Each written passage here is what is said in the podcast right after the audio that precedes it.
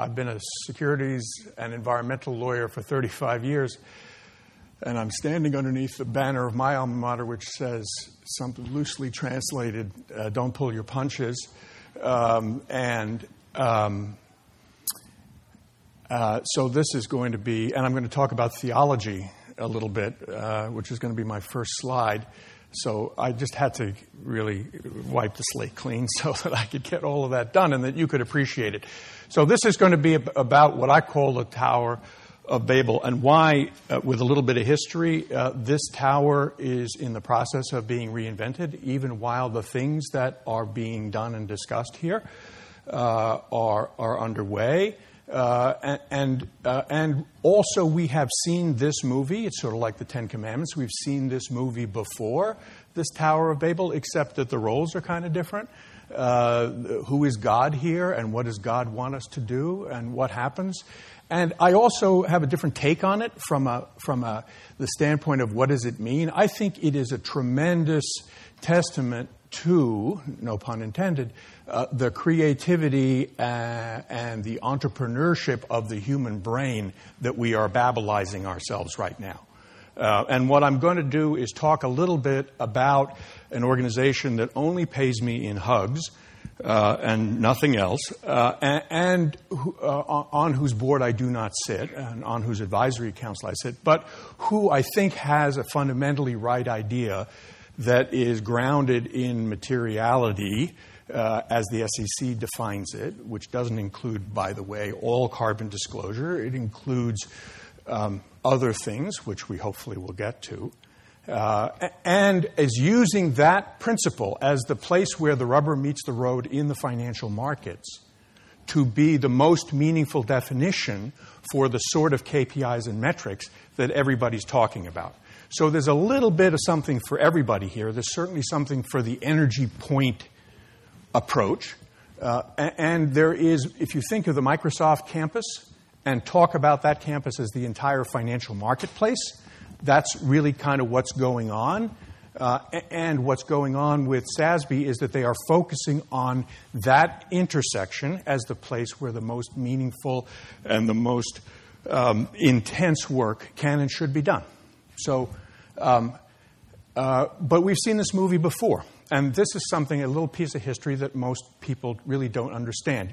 You think of the world, perhaps, if you think about this at all, as after 1929, uh, there was uh, a, a, a, terrible thing that happened, and sunshine came in, in the words of one of our wonderful Supreme Court justices, uh, and, and, the SEC was created, and the 34 Act and the 33 Act were created, and that's from then on we were about transparency and we were about uh, uh, financial metrics that, at least while they were limited in their scope, did what they needed to do, and that's and that's how we've been kind of cooking along for the last 70 years.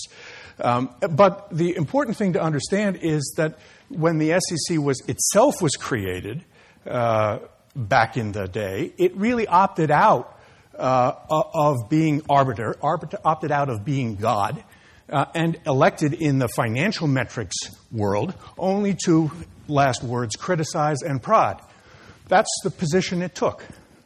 Uh, and so things were fine until the late 50s and early 60s when another thing that we take for granted began to happen, which was fast financial activity, lending of a large scope, like what Alan talked about, M&A, which is now, we sort of say that the way we say M&Ms. It just kind of comes off our mouth, M&A. It didn't really exist until the early 1960s. And there was an enormous new furor uh, because the accounting profession, which was not yet truly principles based and was organized with governing bodies that were not responsive, was really incapable of handling that. Uh, and so th- there was a crisis because there was pent up interest, demand, sophistication in these areas which we now take as routine. This has really all been done before. Uh, and so there, there was a, a, commission that was founded called the Wheat Commission. Uh, and in 1972, it published a report, 1972, published a report which really for the first time said, let's move to a principles based accounting phenomenon, together with all the little bells and whistles that we now know as the evolving and nuanced, but still really neatly balance sheet based FASB with an F. Uh, principles of how we read the financial worth of any particular companies. So that's the, that's the world of 50 years ago.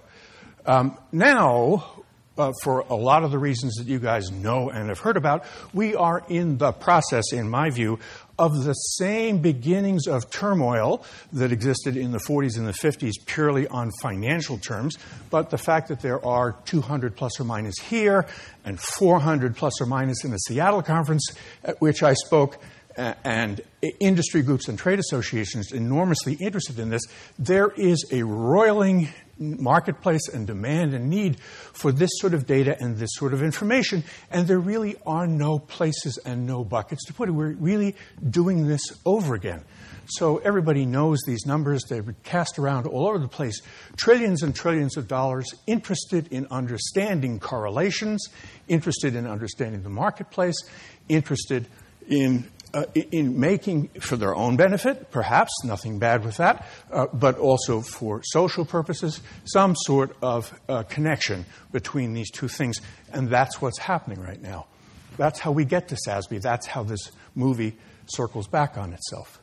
Um, and where we are, Alan spoke about it briefly, uh, is uh, that there are many voices. And this is what I meant about inventiveness and creativity, there are many, many people working on getting the same sorts of answers to the same question. But unfortunately, which is where the Tower of Babel comes in, they're not speaking the same language. Um, and the Tower of Babel was actually a punishment in the biblical story for a civilization that collaborated too well uh, and was building a tower to a false god. So the answer in the Bible was to blow the nations up, scatter them, and make them talk differently.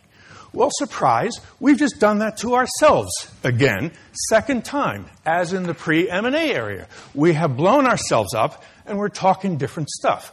And so, at the core, uh, what a speaker might call a takeaway is uh, that SASB, by focusing on what comes out of this uh, linguistic sausage machine and linking it to market materiality is addressing that issue because the reasonable investor under U.S. securities law and under well established U.S. capital market principles needs to know and needs to care, and it, that, that information needs to be something that they would consider to be substantial and influence their decision about whether to put their money on the table.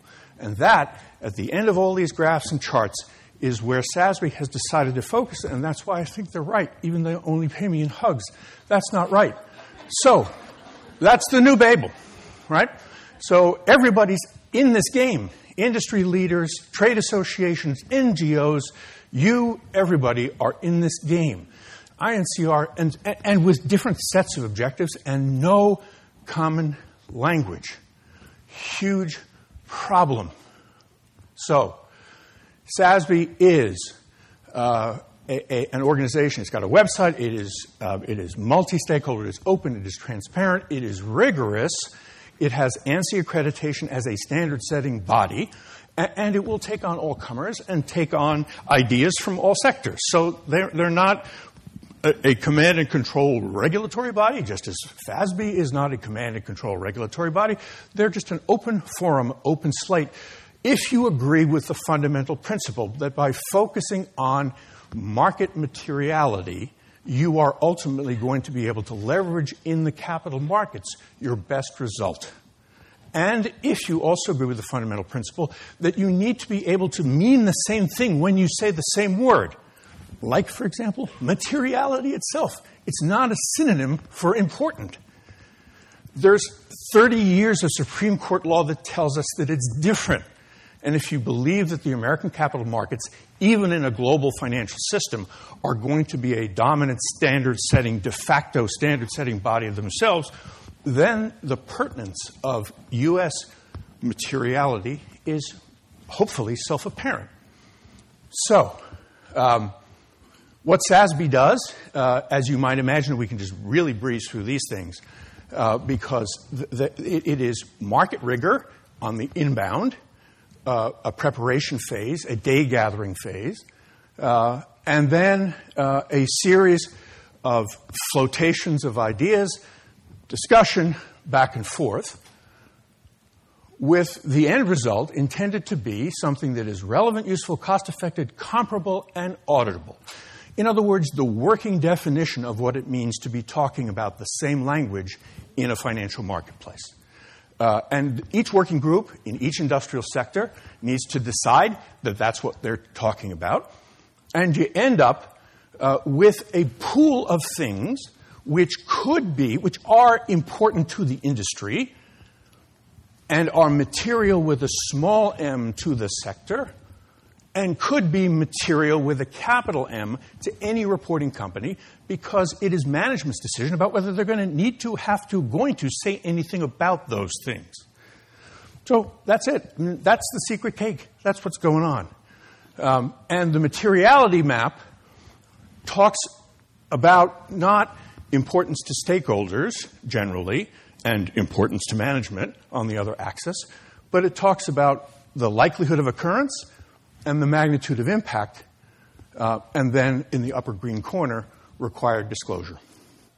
So it is, uh, these are things which, before the investing community is going to part with its money, uh, are going to consider to be uh, pertinent in the total mix of information, in the total mix of information made available.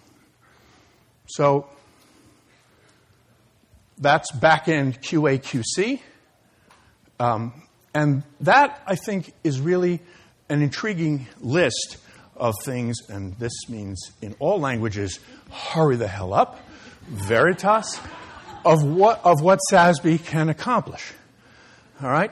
But I want to focus on the fourth bullet, because I think for this group, it may be among the most intriguing things. So, the Supreme Court articulation of materiality in TSC versus Northway talks about a substantial, substantial likelihood that disclosure would have been viewed by a reasonable investor as having significantly altered the total mix of information made available. I would submit, and this is really a wild card in this process, that with all the pent up um, capital market interest in this, all of the interest in the room in this, it, it is quite feasible uh, that the SASB process, simply by creating a marketplace and a forum for these ideas across multiple industry sectors, will come to redefine, because it's a very fluid concept, what the reasonable investor is and what they expect. In other words, how important is this? In the late 1970s, when the SEC looked at it, they just said there was insufficient, this was a petition by the NRDC, insufficient investor interest in these issues. And I would submit that, it, there, that we've at least crossed over some uh, initial threshold as to whether there is sufficient investor interest. But the consequence of that is not, oh, it's important to lots of people, so we'll have more people coming to these conferences. The importance of that in the SASB is that it is going to redefine the working molecular basis for how uh, the SEC looks at these things because it will redefine materiality and what materiality means and why. No tough love from you. Thank I you. Have-